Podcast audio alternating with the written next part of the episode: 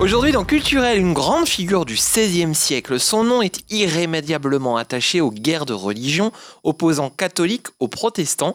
Il s'agit de Catherine de Médicis. Catherine de Médicis, née le 13 avril 1519 à Florence, ses parents meurent peu de temps après sa naissance.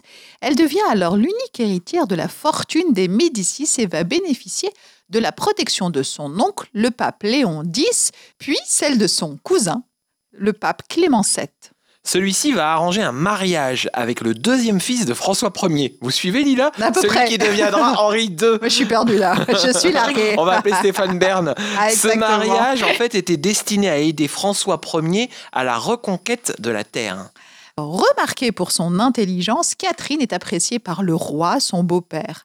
Cultivée, attirée par les arts et les lettres, elle va participer à l'élévation culturelle de la cour de France, notamment par des compositions littéraires. En 1546, son époux devient roi de France et Catherine devient donc reine, Reine de, de France. France. Elle exerce alors la régence lorsque son mari part en guerre. Puis il meurt en 1559.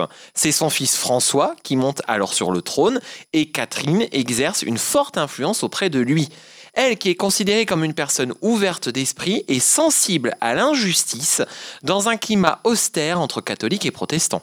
Successivement, plusieurs de ses fils vont mourir et devenir rois. Catherine prendra la régence, mais sa politique pacifiste aura du mal à fonctionner. En 1574, Lila, qu'est-ce qui se passe? Le duc d'Anjou, quatrième fils de Catherine, est donc le nouveau roi et Catherine essaie d'exercer une influence, mais c'est assez tendu entre les deux, malgré son statut de fils préféré.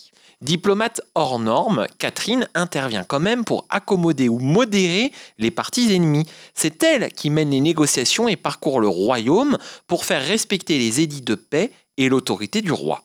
Aux yeux de tous, Catherine de Médicis impose le respect, mais les derniers mois de sa vie seront durs.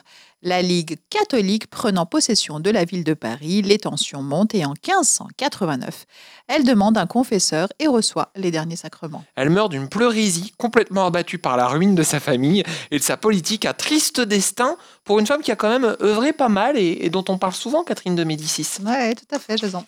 À demain sur Vivre FM. À demain, Jason.